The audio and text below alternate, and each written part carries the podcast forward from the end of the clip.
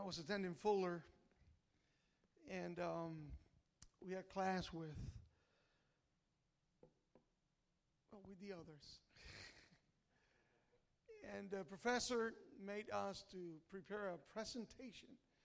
It was on um, our class on pastoral psychology. And so, all of us, this was like a long time ago. All of us well, you know, this is this is LA, this is Pasadena, this is beautiful, eternal, you know, spring kind of weather. And so we will wear our Bermudas and our nice, you know, teachers or shirts. And there were pastors from different groups and churches. And I was not the most casual dresser, you know, if you know what I mean. But, you know, a little more relaxed. But there was this man called Rene Molina. Rene always went like this to class. He was a great mentor. I appreciate him. I asked him to let me um, sit under his, sit with him or under him for staff meeting. I wanted to learn. He had 18 married couples working full time at the church. And then he has his office staff was running about 1,578 small groups all over the city. And the church just a few thousands. And uh, I love Rene. And so we'll study together, you know, take classes. And the day come when Rene have to present in front of the class. So he shows up like this. And we all like kind of laughing and looking at him and stuff. And he goes, Oh, my beloved classmates, I'm sorry that I'm dressing like this. I'm just wearing my work clothes.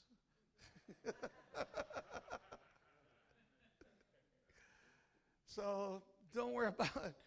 When you're shy and you really fear and tremble, you just put at least a suit on so people think that you are a preacher. and um, I just really want the Lord to speak to us. And rather than having a meeting, why don't we have an encounter? And we need the Word of God. And I don't know about you, but I, have been really taking a whole lot. And it's okay. It's okay if we get emotional and stuff. That's, that's fine. We're not only spirits. We also have body and souls. Right? So I like to pray and bring all of us to this moment of an encounter with the Word of God, such as we had last night.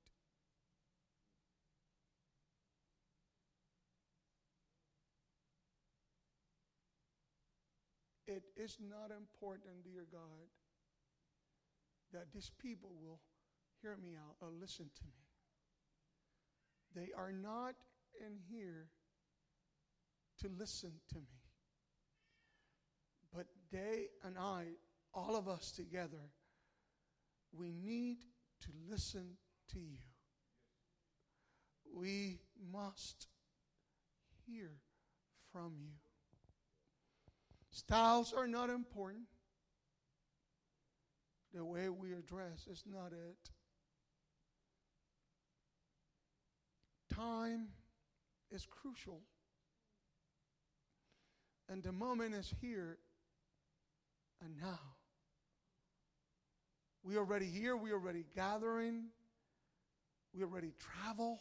Some of us many miles.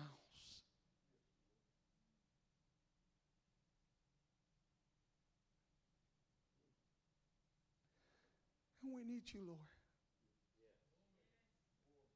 We want you and you alone. Because bread is good, but it's not enough. We cannot live on bread alone. We, we must partake on your word, the one that comes out of your mouth. So tonight, let us gather around you, O Christ, Savior. Tonight, let us not only know, understand, and study, but gather in fellowship around the person of the Holy Spirit, the forgotten God many times. Tonight, in the minutes that we have ahead of us, we ask all of us together, please, as we surrender, please let us partake with you. Let us be that which you take in your hand and bless, only to break and then to give it. In Jesus' name I pray and I trust. Amen. Amen. Well, I'm not going to go over introductions much. I am very grateful that I'm here. It's always great to come back to Poplar Bluff. I have more memories that you would imagine, people that I love, and people that have been very important in my life, and they know who they are. Very precise times. They were there for me. So I will always remember. And um, it's great to be here, and I'm just happy that my wife is here with me, and happy that I have uh, uh, people that I love dearly from our church in Cary, North Carolina. Uh, Neftali was ordained here last year, at the conference, and he came back. He's already ordained. I don't know if he's disorganized and needs some more ordinations. no, but thank you, Maria and Neftali and Araides. And then Naund was here last year with his wife and his precious little girl. And um, I'm glad to let you know that uh, in just a couple of weeks, we'll be opening another church in our city. And he's part of the team. These are guys that are part of the team. And he's going to be ordained as a minister of the gospel of Jesus Christ. What else do you want? And so I, I, I really appreciate you guys coming. And um, I want you to turn to the 25th chapter of Matthew. Um, I always bring my Bible in case this electronics fail. The book never fails, let me tell you. And um, typically, I don't use the electronic electronics uh, anymore because I used to use uh, the iPad thing until one day quit on me in the midst of the sermon, and I did okay, but I said never again. I charge this thing very well. And um, but I, I print out, I print out. I, I like notepads and stuff like that. But anyhow, here we have the Bible in Matthew 25. It's a chapter where we're going to find three metaphors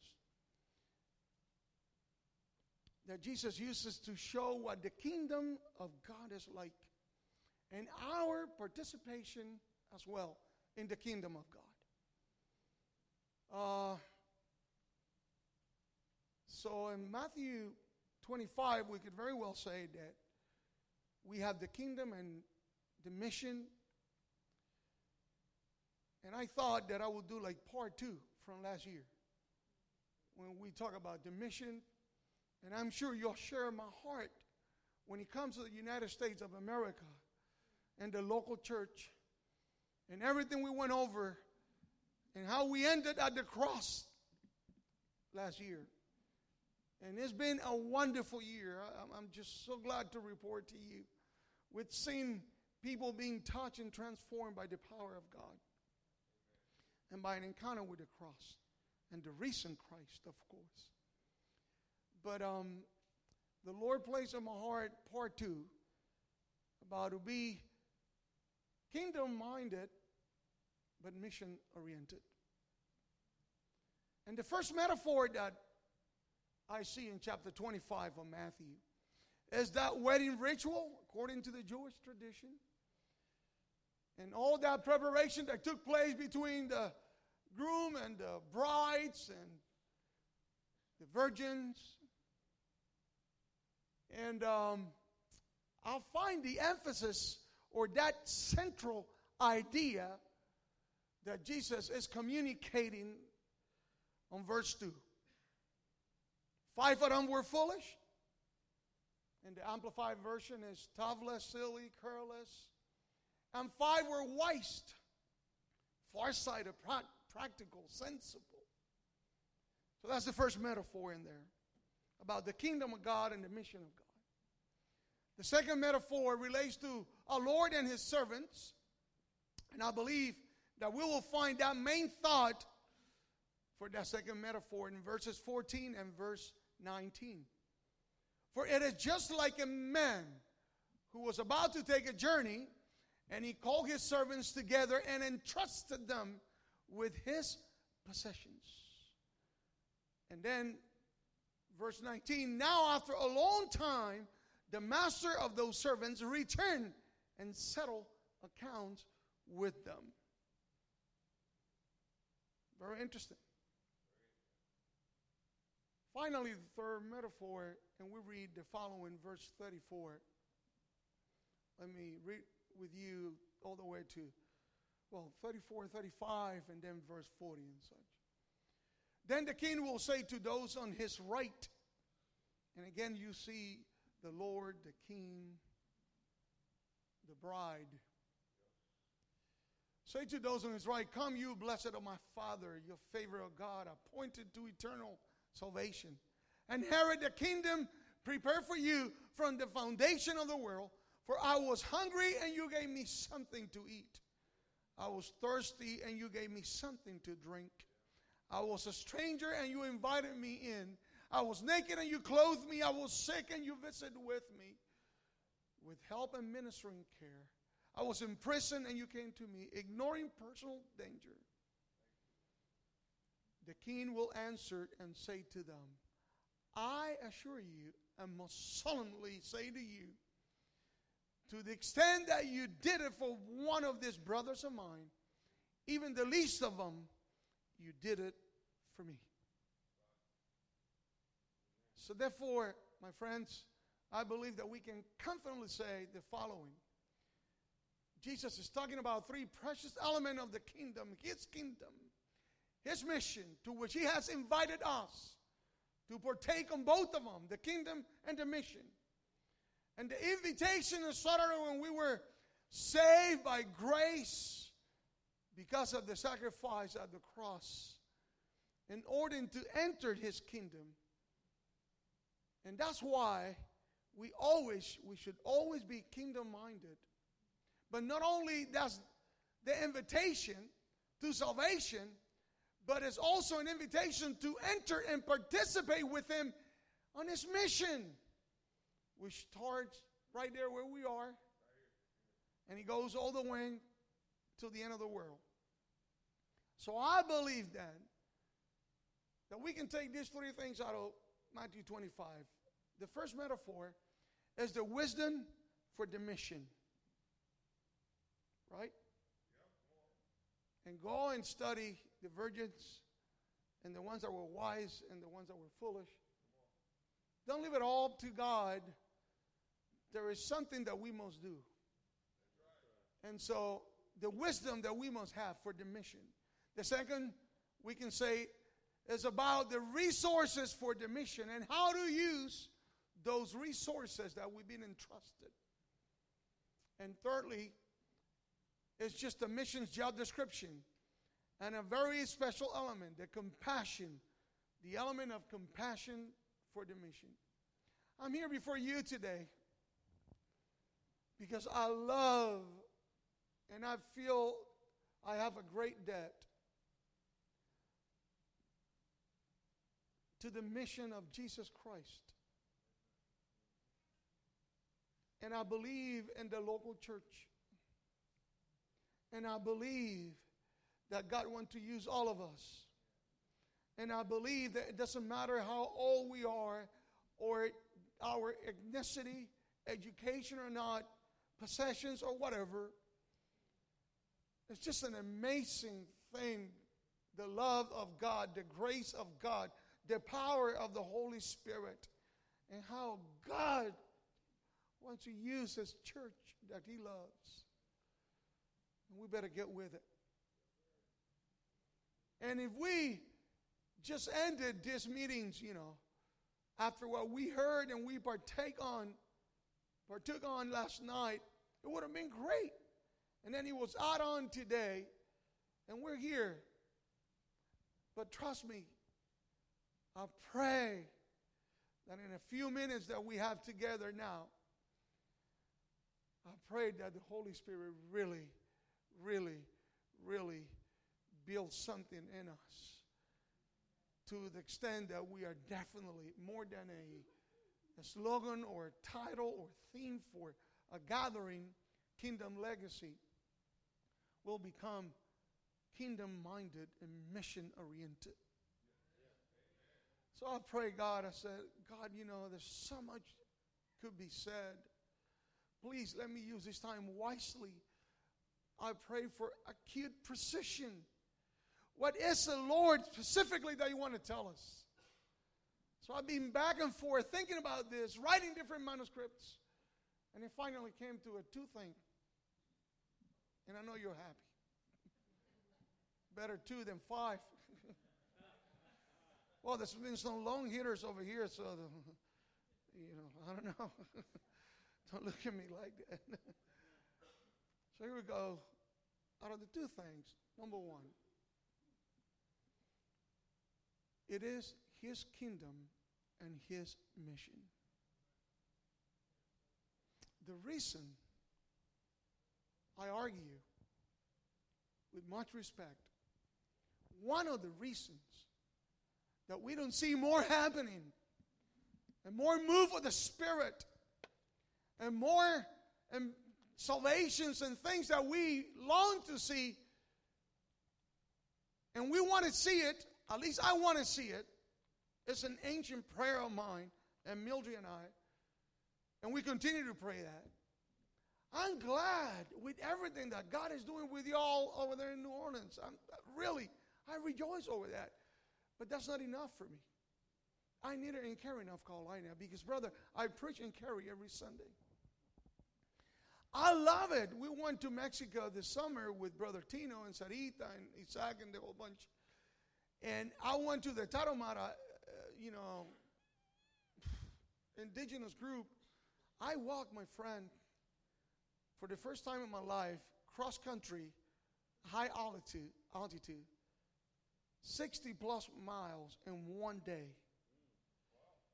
And wow, is appropriate.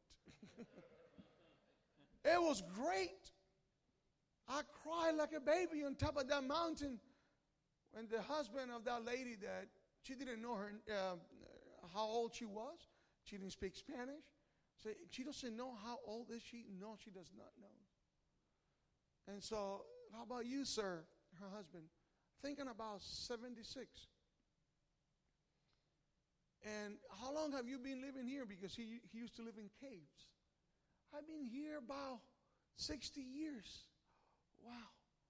This little hut, this little cute little house. And I asked, okay, so how many people come here and visit with you? No one. You guys are the first one to come. So I, I just couldn't help it but just to cry and get emotional and say, God, what a privilege. What an honor. All that is beautiful. We had a great time. The church in Aguascalientes is rocking. It's just an amazing thing after many years being, you know, back and forth, seeing what a beautiful congregation, what marvelous things. But let me tell you, all that is great. But I, I got on a plane and I went back to Cary, North Carolina. I'll be in the Amazon next month in a couple of weeks. But I'm going to fly out. It's been great. We've been able to plant 25 churches in the middle of the jungle, sleeping on the hammocks, eating what they hunt, loving on them people, rebuking some demons, preaching the gospel. Great. But those 25 churches, none of them my pastor. My heart I said, when I go back to Cary, North Carolina, and the children that attend our church school, there will be salvation. My neighbors will come to the knowledge of Christ. That people will be worshipers of Jesus, disciples of Christ, and Cary, North Carolina. Because all those stories will get us excited. But when we when I hit back home on my RV, you're still going to be here in Poplar Bluff.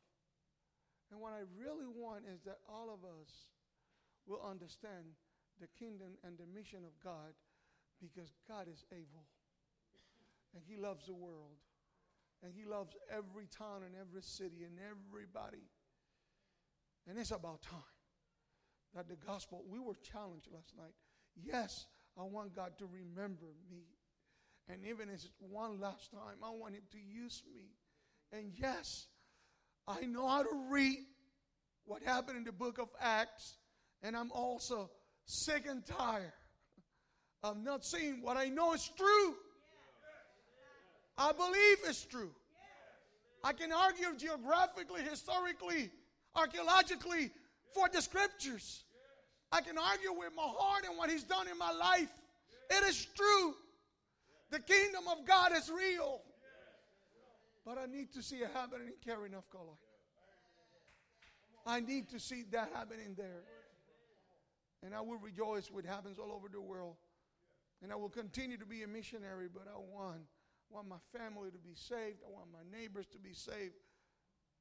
And so, the one thing that keeps us from that is because we start doing our own little kingdoms, with our own little theologies our own little degrees hanging on them walls. And I find in Matthew 25 phrases like, the kingdom of heaven shall be like. It's a metaphor. You all need to understand, and I, I try to paint a picture as best as I can, but the kingdom is the kingdom and it is mine. It's been, it's been given to me. I find, for it is like a man, and Jesus goes on. I find phrases like, when the Son of Man come in his glory. And I know that we sing about this stuff. And we know the elevation church, uh, song, we just sang that song over here. And it's beautiful, yes. But are we minded really to the bone that it is His kingdom and His mission. And I profit for whatever He wants me to profit. But I'm nothing. Okay. Strategies are welcome in the mission. I've been praying lately, God, we've seen your grace and I've seen the power of the gospel in action. I've seen the things that you're doing and I appreciate the fact that he doesn't let me know much about the future because I will coward away. I will be scared. I will say, no way. No, no, you can do that with, not with me.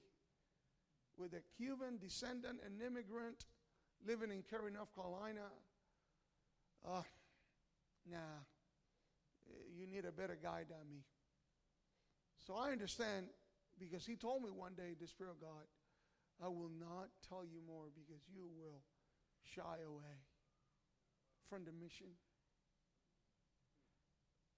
So, number one, strategies are welcome in the mission of the kingdom.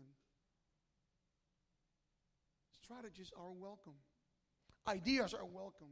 They're necessary in the mission of the kingdom of God. Resources are necessary. Very much welcome.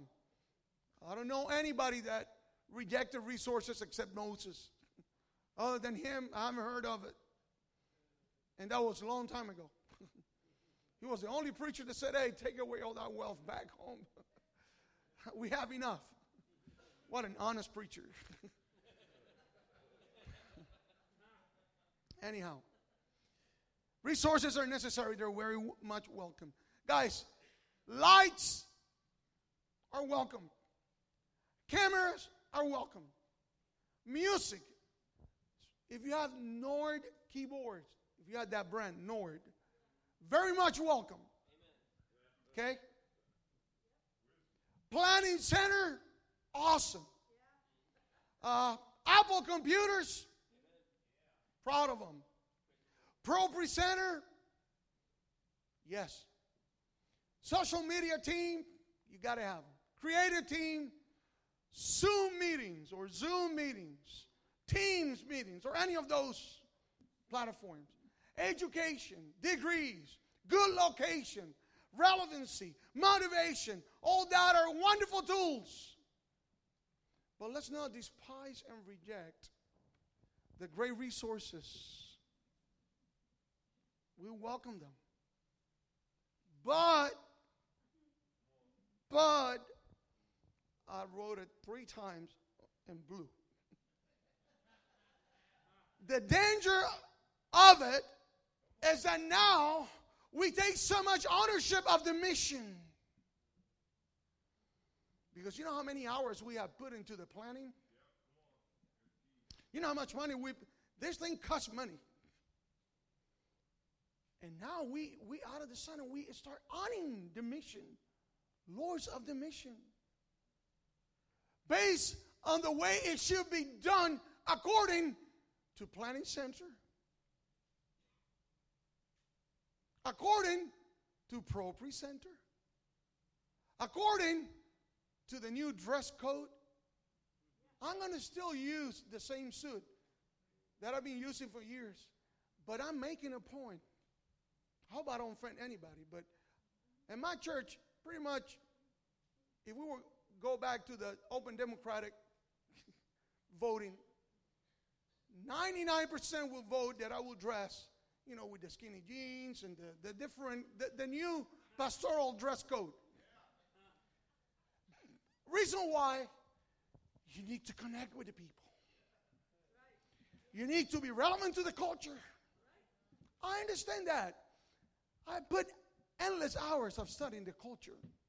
Don't think I haven't. I've done it at Fuller. I've done it at Columbia. I've done it at San Francisco Theological. And I just finished recently doing it at Indiana Wesleyan University. Endless hours. But I tell you one thing I don't care if it's with a suit or with a skinny jeans. Tell you what, it matters. I do it on purpose to show my folks that there could be an old man with his old suit on. By the way, I only own three of them, so they have to endure all of them for years and years. This one is a new one that I just bought for you guys. a KG, whatever store. The, the one that is very unexpensive. Let me tell you. Because the gospel is powerful. And the power is not if I am relevant to the culture. Because the culture will not save no one. But when you speak the words of the Lord and the power of the Holy Spirit, and you live a life walking with God like Enoch, and you are in the presence of God, and you can afford to say, like the old man, Yes, the Lord lives in which presence I abide. We welcome the tools, but I refuse to do the mission like if I own it. I refuse, even if I am not accepted by the church or whoever, because I don't want to do the mission according to the tools, according to the new church growth strategy. I don't want to go to no church growth conference according to the culture, like if the culture was the latest thing anyway, so the greatest thing. And we are so much into owning the mission that we leave the Holy Spirit out. And then God needs to bring a simple Baptist preacher to write a little book called The Forgotten God. Because we forgot the Holy Spirit. we lose the wisdom to know that this is not our mission. I've just been invited by grace. I only been commissioned, commissioned to walk with Him. And I am honored to be here tonight to speak to you in the name of my Lord and my Savior. Just as a servant, someone that probably does not look like the culture, does not appeal like the culture, and I will not celebrate Halloween either. But I'll tell you this I've been adopted to the family of God. And I've been commissioned by the Lord Jesus into his kingdom and his mission. And I'm just going to plead with you tonight. We, can we just preach the gospel? Can we just do what we learn? Go and pray like we mean it. There's no watch, there's nothing, there's no meeting, there's nothing. If that requires four in the morning, well, that's what requires. Because I have to clock in at 7:30. That's fine. But pray. And after I know what the Holy Spirit is saying, then let's talk about planning center. It's his kingdom, my friends. It's his mission. And I cannot do it. Now, I can produce gatherings, and that, I want to talk about that a little bit too, you know. I love art. I love music. I was training music. That's what I studied first since I was a little boy. And so I like art. I, lo- I appreciate art so much, like paintings and all that, and music, and I love that. But nowadays, I found myself that I, I was seduced. We are so easily seduced, not by what the world Listen, this is interesting. It's not even that I am seduced by what the world produces. I was hired as a youth pastor in uh, one of the mega churches in Miami before I went to Christian Family Worship Center. So I found out that they had a little Christian disco going on. They had thousands of dollars into lighting, beautiful floor. So they did um, what you might call like like a skating ring, and they will bring artists and they oh, it's a crossover. It's just like an excuse to bring them and preach the gospel. How much trouble did we get into? I mean, I inherited that. There were contracts for like months ahead. So there's nothing I was able to do about the contracts and the artists that would show up with their RVs and stuff and their buses. And the thing is, make a long story short, I told the pastor, look, yeah, I, I appreciate your little discotheque that you have going on over here you know, it's great. You know, you have about 12 or 15,000 square feet of this thing. You have a, an awesome super in cafeteria and great staff. The music, you know, they're all good musicians and stuff, but they, they, they play secular music, they play Christian music, they play whatever they want to play. But I'm the one as a youth pastor dealing with so and so that got pregnant. Then I had to kick out a guy because he was touching inappropriately you know, some of the young ladies of the church, then I'm dealing with all these problems because you make it look like it's a Christian disco, and well, you don't understand, a little disco cannot compete what's going on in Miami. Cannot ever compete with what the world needs to, you know, is offering. You don't, you're not going to compete with Disney World. You're not going to compete with the other musicians. They have more money.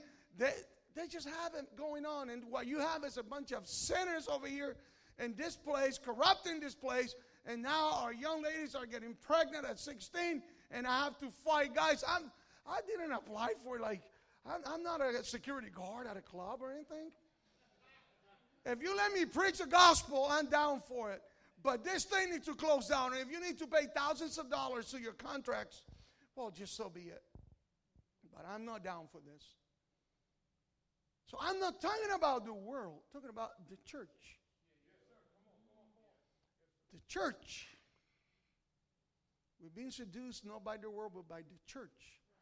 Because the church is calling success.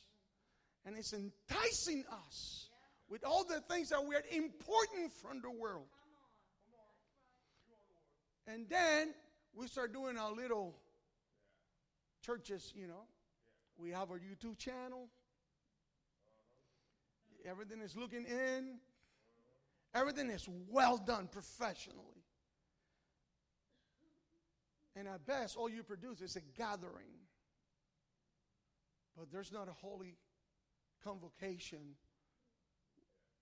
where the presence of God really rules and the mission of God happens in the kingdom of God. And so that leads us into depression and despair because my church is not growing like the other one that is doing the same. There's always somebody that has more views and more likes and a bigger crowd. And I look like that and I'm living my own life, but I am not it. That other guy is better than me. He's got it going on.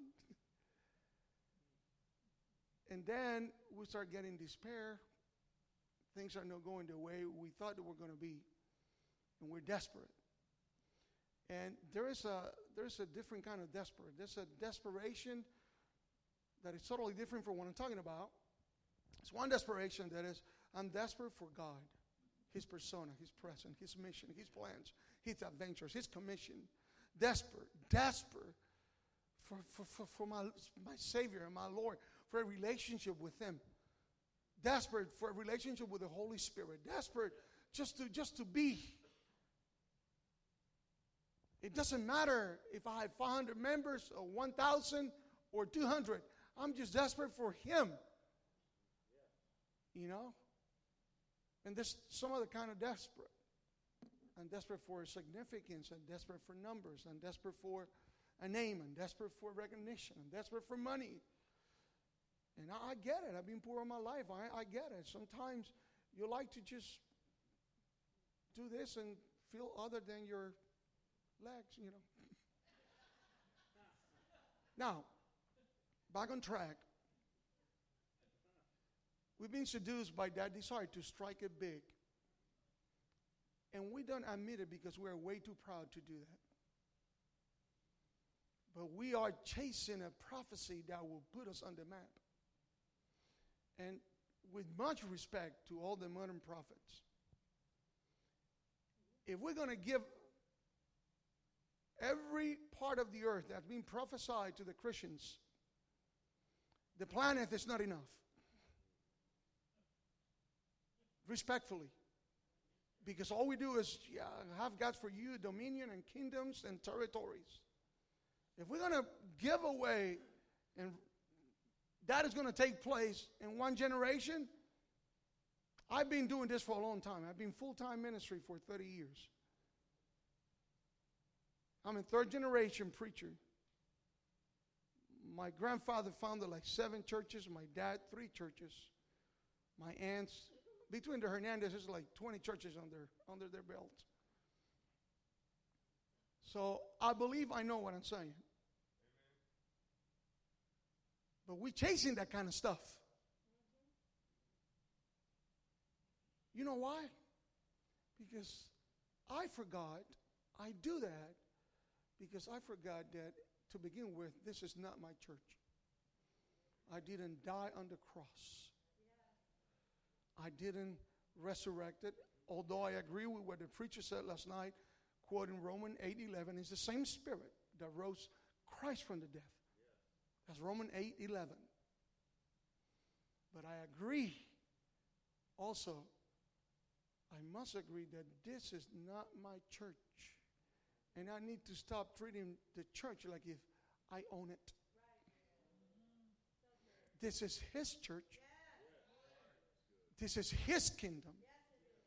This is His mission. And I don't, know, I don't know about you guys, but I'm sure the saints of Poplar Bluff and the pastors that we come from different, Brother Herman and the others, Tino and the others, all the pastors that we come from different, the ones that I know and the ones that I don't know. I know that you tremble and you shake every day because you are clear on the understanding that this is not our church. So we must go back to the kingdom of God. It's like and I have to reorient my mind and my thinking. Guys, we have great men and great women of God that are so talented. They have such an involvement in their community, such an insight. They're carrying the mission of the kingdom with grace. They're using technology like the way I love to use it. I would love to learn and use it. They, they, they have a remarkable and anointing in their lives, and they carry it, you know. And you know what we should do about it? Yeah, I do go to the conferences. I just don't go to church growth conference. Those I don't I don't spend my money on that. But I go to conferences that, that challenge me to grow as a son of God, as a man of God, as a pastor, as you know, some other conferences. And um, all I'm saying is, I rejoice. I learned to rejoice because I did not do it before. Before, I wanted to have that youth group that the guy was having. Before, if I hear what I heard uh, about, you know, when the, the Bilbo's were youth pastor, I will be like, hmm, oh no, I got to do better than that. I'm going to check into that. No, no, no, no. I have an advantage. I'm Cuban. I know a lot about Santeria. Whatever happened in rejoicing with what the Lord is doing with others? Man, when I went to Mexico this summer after so many years not being Aguascalientes, and I saw that church, I was like, oh my God, how precious. How beautiful. What great leadership. How beautiful it is to rejoice in what God is doing through others. And learn that everyone that is at that level of connection with the Holy Spirit, all they're going to say is, Brother, it's not about me, it's about the Lord. It's about the Holy Spirit. I'm totally exclusively kingdom minded, mission oriented. That's all I'm doing. The rest is all God. So that is my number one, or his number one for all of us. We ought to be very aware that there are many people that have great abilities to go, do a good show and people with great charisma and they can speak, they have good music. I mean, they have a rock concert every Sunday with all the right amount of lights, every angle. Everything looks super in. And uh, they know how to share stuff on social media, and they get big, and they look appealing, they, they look great, they spend money on gymnasium, stuff like that. It's all good. I'm, nothing against none of it. And they produce a great gathering, and there's a lot of energy, big masses. And in the midst of all of that, God glorifies Himself, and the gospel spoke just like Paul said. You know, whether they're boasting or the gospel's being preached. And so God moves even in those scenarios. But at the end of the day, I don't know what you're chasing. And I don't know what the facts are, but I'll tell you what my facts are. Number one, I'm not impressed a bit because I still believe that there are some other bands and some other scenarios and some other music that is a lot more impressive. and when I lived in Los Angeles, I've been to the Oscar Theater, and let me tell you, that's more impressive, that Lakewood Church, by far. And so I'm not impressed at all by none of this stuff. Have you ever checked the facts? Are the richest people on earth the Christians? Talking about money, no, that we're rich in the spirit. No, no, no. Money in the bank. The wealth of the world does not belong to the Christian. Maybe one day, I don't know, but for the longest time. And the fastest growing religion is not Christianity. If you're going to tell me that it's successful because they have great numbers, Muslims gather a lot more. Big numbers.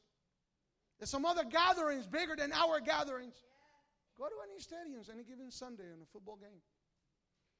I mean, we, we talk football on Sunday. But that tells you something. There's some other musical words more important than ours. There are bigger shows and there are a whole lot bigger podcasts. The biggest podcasts in the world are not the Christian ones. But I tell you what, they don't have. They don't have the mission of God. They're no part of the kingdom of God. All that is temporary, and we must not be seduced by it. Because that seduction and that state of mind is keeping us from seeing the so called revival. That at the end of the day, yes, I understand revival had connotations of geography and numbers and all that. We always had that. Read a little bit. There always been great move of God all over the world. But I tell you what is even greater the personal revival when you live in the presence of God every day and you share the gospel with your friends and they say, hey, ever since last night, I'm okay. No withdrawals. No. You made my day, my friend. Because of people like you, I live to preach the gospel. Because I believe that God can heal you and rescue you and deliver you supernaturally without methadone and without anything else. It is possible because the gospel is powerful. I appreciate you being here. It's His kingdom, and our ownership is preventing us from seeing and having a daily revival in our local churches. I just have an assignment, that's all. And you too. We have a calling, and the assignment varies. And it could be here tonight and tomorrow somewhere else. And after moving 34 times like me, I prayed 15 years ago, let it be carry and carry alone. I'll go to the rest of the world. I'll drive all over the United States. I'll fly anywhere you want me to. But can I finish raising my children in the same house? I counted them 34 times I move, and sometimes internationally. My last point, I said it was two points. Okay. Once we connect with the fact that we are serving the King, that He has an assignment, then we go back to Matthew 25 and we see that He knows what we can handle and what we cannot handle. That's another thing that with sadness, I see people that were given two talents trying, trying to do what the other people who, that were given five talents are doing. I am not God. Don't ask me. If I was God, I wouldn't even choose me. But it's, it is what it is. Some people, they got it. they were given five talents. Don't fuss about it. They gave me two. Man, I, I, I, love living in the United States. I moved here in 1991, and many, many times I think, man, only if my great, if my grandparents would have been born in here, who have the opportunity of generations. I mean, I, I consider myself, I don't have, you know, money or anything, but you guys, I think this is, you know, this is pointless. You guys don't understand because you are Americans. And you, your, your grandparents lived in here, okay? Before then, the others, they lived in here too that were born here. You never lived in Cuba, you never lived in Peru like I did. And y'all well, hopefully none of you, but to the Americans that think that Europe is all that. I lived in Europe. I served the Lord in Europe as a missionary. Travel all over Europe. Nothing like United States. nope. Allow me to tell you. And so I always thought, if I would only, if I would have been born in here, I didn't have this accent, I would speak perfect English if my grandparents w- would have been born in here, and then I start thinking, you know, where can, what, what else? But hey, I tell you what is great. I'm bilingual. And if it's true what they say, we'll speak Spanish in heaven. So, but I, I, I've been studying, but it's not a fact. It's not a fact. It's just a rumor of millions and millions. Why are we always desiring what God didn't give us? Why do I have to envy somebody else anointing and get desperate about it? Why do I have such terrible time working with what has been given to me? And then I need to borrow because I want what others have. And it's very dark place. It is not about our dreams. I love the book by um, Rick Warren. Good old Rick.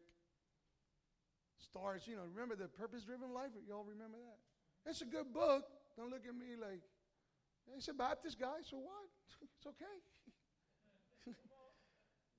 but here's how it starts. This is how the book starts. It is not about you. But he sold more than all the, young, the other Pentecostal writers put together. Just a hard truth. It is not about you. And that's the thing that I've seen in the church today and that I'm praying about. Lord, it's there in Scripture. It's there. You gave me what you gave me.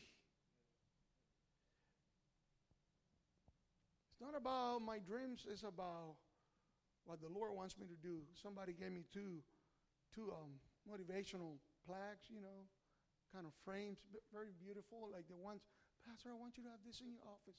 Yes, ma'am. Thank you. And then I, you know, after I don't know how many papers and beautiful wrappings, I got to the final, finally to the gift. And so, one, it was passion is a force that is uncontainable. Uh, that's pretty good. Yeah, I'll put this somewhere. The other one is the famous quote, quote by Eleanor Roosevelt. Follow your dreams. And I called the sister back and said, uh, I have a problem with your gift. What happened? Got, no, no, no, no. It didn't break. I didn't drop it on the floor or anything. I appreciate your gift so much, but I cannot accept this one. I take the passion one, but this one I cannot accept it in all good conscience. Why? Because I'm not here to follow my dreams.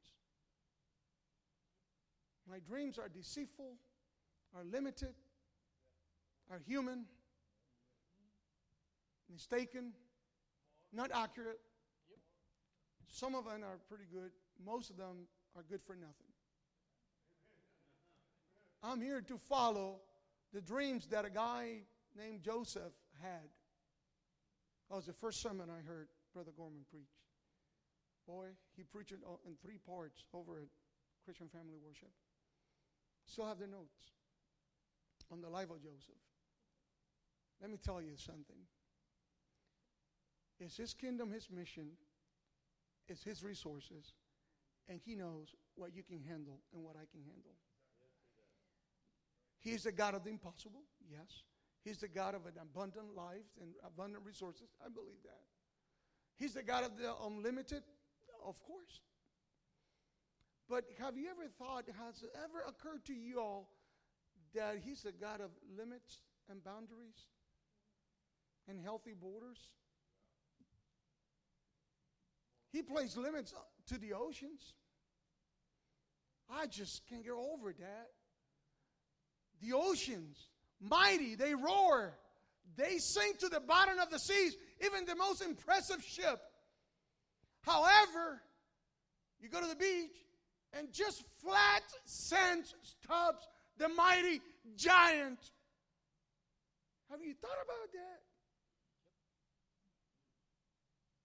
Impressive waves that sunk Hank's boat and I in Miami. and we pray desperately and in a very manly fashion. Big old waves that the little sand of the shore says, Who are you? Would you please roll back, you fury, because the bus stop, stops right here. Wow, but don't you see the tsunami? Well, you, you want to talk about the rule or the exception? Do we want to get deeper into God is roaring and God is cussing that disaster or that storm? The fact remains that the mighty oceans of the world are contained not by the gray dams and doors that not even New Orleans was able to keep up at one point when Katrina hit, but the oceans are limited by simple sand on the shores because God did it that way. He placed the limits. I believe that God has already given us the mission as well as the resources we need for the mission. Perhaps some will say, Yes, preacher, but you don't understand. I need five talents because I cannot do what I have to do. The vision that I have is greater, and I cannot do it with two talents. I will do, I, I solved that in counseling very easily. I opened Matthew 25 and opened this metaphor, and I said, I don't know who gave you your vision, but I know who gave scriptures. And here it says that the Lord called his servants and gave resources. Brother, your resources are according to your vision. Your resources are according to what you have. Now, don't ask me why, in this great thing called the commission and the preaching of the gospel, and this ocean, if we may use that analogy, of the church and the mission and the kingdom of God, God placed divisions, ideas, education, and preachers, and emotions, and fire on a ship, on a one boat. The money goes on a separate boat. Always. Always. There's never division and the money together. As division and the money is on a separate. My son is it's, on, it's underway. But somehow they cross path and there is a transferring and there is a transaction. Always a transaction. Because God will never, never, never give you an assignment without the right amount of talent or resources that you need to make it. The problem is that we insist in praying to have the resources that was given to them. Because I cannot be happy with what the ones that was given to me. And I waste years trying to have what he has when I was I could have been able to experience revival, presence, anointing, everything that God has with what he gave me. I never saw a fuss about the property, the range of impact, or the scope of the work that was entrusted to each one of the servants. I only saw one lazy one. That's, that's, that's what Scripture said. One that he was full of excuses was just a lazy bump. He didn't want to work. He didn't want to work. That's what Scripture says. Now, I could imagine he probably said, Oh, why they gave him five and why the. But I don't need to imagine or speculate on nothing. It says very clearly. You know why I didn't do anything? Because I know who you are. You're a very strict man, and I don't want to deal with you. I just hit what you gave me. Here's what is yours. Peace between us. really. So, as we conclude tonight, I could only pray and hope that I bring encouragement to all of you with my little story that I'm going to finish with. Little comment and this little story. Our church back home is a beautiful church. My dad started that church in his living room. I was pastoring in LA and I had no plans to leave LA. It's very expensive, it's very liberal. I don't like it. But California is, wow, what a beautiful state. For us that like outdoors, There's nothing like California. I was well there. The church was doing great. I was submerged in, in the things I love.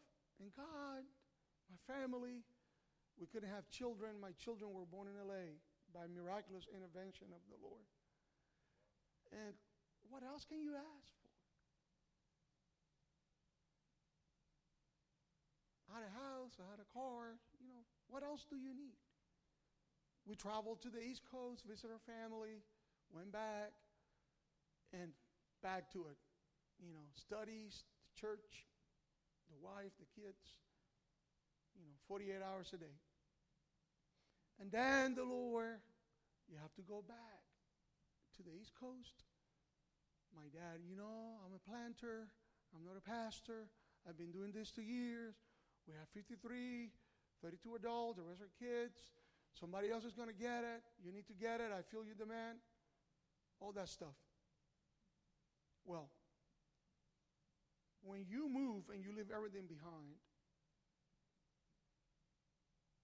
and then you start working in this new church, you fall in love. Yeah. Right? Yeah. It's like, it'll be a disgrace if I have to go anywhere. So I just started working, and now I have my whole entire family in, in, in, the city I live in. And so over the 15 years, God has been grateful, great, graceful with us. And I love my church. And um, we, we've been growing. And one of the greatest miracles of all is that we are grew. No, no, that's not, that's not, that's not it we didn't know the building that we were renting, it was out for sale. There was no sign. And let me tell you this very important disclaimer. The folks, the church in there, great people of God, loved them. They didn't do nothing wrong. They just didn't put a sign out there to let me know that they were selling the building. But great people that helped us through the years and loved them dearly. So in 60 days, we have to exit the building. So for 19 months, we were not 53 anymore. Now we were 120. And so for 19 months, it was such an ordeal to find a place. And we, we worship at a school. And the church continued to grow on the second floor with no elevators. and, and all the sound up, all the sound down, all the programming, the children, the Royal Rangers, and you name it still preaching the community, feeding the poor, doing the things of the mission. And miracle number one happens when I go to return. We were planting a different church, 35 minutes. Busy doing the, the work, kingdom minded, mission oriented. So I go to 19 months when I thought they had new owners. I found out that my good friends and that other church we were planting had tables that under, you know, under the table, on the other side, have big old letters that belonged to the other church. I got a little upset, so I put the tables in my car and said, We can be whatever you want. Call me whatever you want to, but I don't steal. These tables are not ours. So I go back. I said, I'm going to tell the new owners of the building, look, this belongs to the previous church, but since you bought it, you know, it's yours. When I get there, I see the elders painting the buildings and this and that. They couldn't, it fell from escrow. They couldn't sell the building. And they said, Ellie, we didn't say nothing, but we would love for you to buy this thing. I say, how much you asking for? $2.5 million. Whoa, let's go to Matthew 25 and see what, how much the Lord gave me.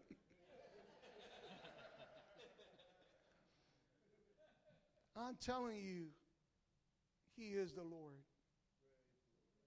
So we got into the building with $27,000 on an interest rate of 5.5, five and a quarter. In 2016, we possessed that beautiful building that we love so much that we have outgrown, and I don't know what we're going to do about that thing. But that was miracle number one then a number of miracles have taken place following the greatest of all First salvation, then all the other miracles. Restoration. We have a school, and so forth, so on. But two, three years ago, I said, guys, we need to keep planting churches. It's been a long time. We planting in the Amazons. We helping church plants all over the world. But we planted in Durham, but we haven't planted. So we sat down, you know, with the calendars and the computers. The elders of the church, we go for a fasting and praying retreat every year, first weekend of the year. And the Lord spoke to us, and we said, okay, we're going to put together a plan from here to 2027. Here's my little story. So we put together our plan, and we're going to open a bilingual campus in 2022. So we did. It's going well. It's averaging about 116 people, sometimes more. Then we put everything into planning, you know, hours of work, and then we, we've been working. Every Friday, the elders this gentleman and some other guys, we meet for prayer at 5.30 in the morning. Naun drives almost an hour, but I don't feel sorry for him. That's the way it is. That's what it takes. And so we pray for an hour, and then we go to Starbucks. And we only read books on character, on Christian characters. You know, put in order your inner world, Brother Gordon, and some others.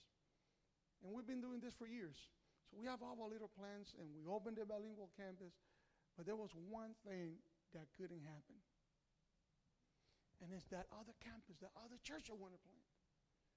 And we went to the conferences and we did everything and we pray and we fasted. Nothing. We tried buildings. We hire a company that will find a location. We will take out of the equity because we have never borrowed money against the church. So we're sitting on a bunch of equity. And I said, we borrow that money, we buy cash a location, we hire the company. With uh, nothing. And all of a sudden, I realized that I was trying to do ministry according to the conferences, according to the church planting strategies. Because my dad and my grandpa and the Lord will not open a door because I want it to look like this and be like that, and we need the other, and this needs to be in place. Team of these, the other team, blah, blah, blah, blah, blah, blah, blah. Never happened until one friend that ran out of a building, he lost his building, and we are hosting them. We host, since 16 till today, we have host several churches. One from Ethiopia and the others you know, um, what we call American, meaning English speaking congregations that lost their, their, their buildings and we host them. We don't charge them. Just come. We're friends, we're brothers. And so we are hosting now New Life Covenant Church. And the pastor goes, Sally, have you ever thought about just renting a church? I said, I don't want to do that. We're not going to grow. Back to the services at 2 o'clock. I don't want to feel like that anymore. No, we gotta we gotta own a building. We gotta do this and building and build. Okay, I'm just telling you if you ever thought about it. Well, you know what? The Lord brought that comment over and over to my mind. And I said, Forgive me. I went like the song earlier that was saying, I'm sorry. I'm so sorry for my pride and my ego. I'm so sorry for all these books Sorry about all this stuff. Lord, okay, church, all we need to do is preach the gospel. So if a church let us do it, and we do it at 1 or 2 o'clock, so be it. In only 30 days, my friends, the Lord has put together all teams that are necessary, all resources that are necessary. Because now a church open up, and I don't have to buy sound equipment, I don't have to buy a computer, I don't have to buy. Then we start things. We start finding things that, that were there. An Apple computer. So you want to tell me that you have an Apple computer hidden somewhere? Well, Pastor, we didn't know. My God, I kill you. An iPad. Well, we didn't tell you it was lost, but now it's found. it sounds biblical, but it was lost. the Lord had bring back all the resources, all, all the teams, everybody is excited. Naun is getting ordained tomorrow. Going to be your campus pastor. And I tell you what, in just 30 days, everything is done, the lease is signed, and the 5th of November, our church is opening another congregation in the eastern part of our city. And I leave you with this. Guys, it's his mission and it's his resources. I don't need to plant campuses like the others. It's not about campuses or satellite churches or ch- church growth. Names change over the years. It's not about titles and positions and if there, there were five full ministry or only four according to the Greek. It's about his kingdom, his mission, my willingness, what I have received from the Lord, serving with all of my strength, with what he have given me. And he will put everything together. The what factor is important. This is very important as we go home tonight. What I want you to walk out of here, in addition to all this, how we can land this plane, the what factor is important. What is it that the Lord gave me to do? The when factor is important. When is the time for my mission and how long I should be doing that? The where factor, Lord, do you want me here or someplace else? I'm not going to be guided by no one but you. And Lord, I'm going to depend on prayer, absolute trust on your scriptures. I'm going to depend, depend on your presence. And I'm just going to know that the King is enough. The resources He has given you are enough. Prayer is enough to know what to do. And scriptures are enough. And if you believe that, you'll make me very happy. Let's pray.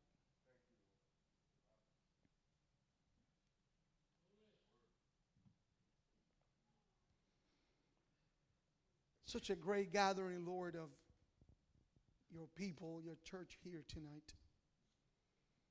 Men and women from different places, cities. Many of them with responsibilities in the kingdom, assignments. All of us deeply in love with you. You called us by name, saved us and redeemed us and sanctified us. And you pour your spirit over the church. And today we're not alone. But God, I just here to pray, hopefully, the prayer from all of us. Would you please help me not to lose sight that you are my King and that this is your mission and your church? Would you please help me, Lord? Don't allow me to lose the way. Would you please help me to think like you, love like you, to preach your gospel? Would you please help me and remember me, Lord? Remember us. Forgive us for the many times we acted like we were directing the church, owning the church, and basing our mission and our strategies, basing it on our resources and books and stuff. Lord, one more time, let us be one with you and complete your joy. Just one with you. Savior, King, Lord, friend, Redeemer. The dictionaries of the world are not enough to define who are you. The many languages of the world cannot contain, express, write, say, sing enough about you and who you are. And we need you. We need you. Lord, we pray together tonight. And we also want to say thank you thank you for the resource that you've given us. Lord, am I better than the pastors in Indonesia? Who am I that my children go to universities and I'm here on this building with carpet and comfortable chairs, air conditioning, and freedom? And my brothers in China have a totally different story. I don't know why you gave them only two, but they're doing a great job with those two. I can only think of my, my brothers in Gaza, what it looks like to be a minister of the gospel in Gaza tonight. And I'm still complaining about the two talents because I need three more to fulfill the vision. I'm wondering of my brothers in Pakistan tonight, in Cuba and Venezuela and Mexico. Why should I complain driving 12 or 13 hours when my brothers from Mexico drive three days to be here? Why should I complain? Please forgive us. Let us go back to the root of the kingdom of God. It's like. And help us, dear God. Help me. I want to be faithful to your calling, true to your spirit. I want to be able to get to know you on your own terms according to scriptures, above any experience, any tellings. Lord, please, please revive your church and let us preach your gospel in the power of the Holy Spirit, knowing that it's your mission and your kingdom, and trusting with such joy over the resources you have given us, and that they will be multiplied if we work. They will be multiplied if we work. Thank you. Amen.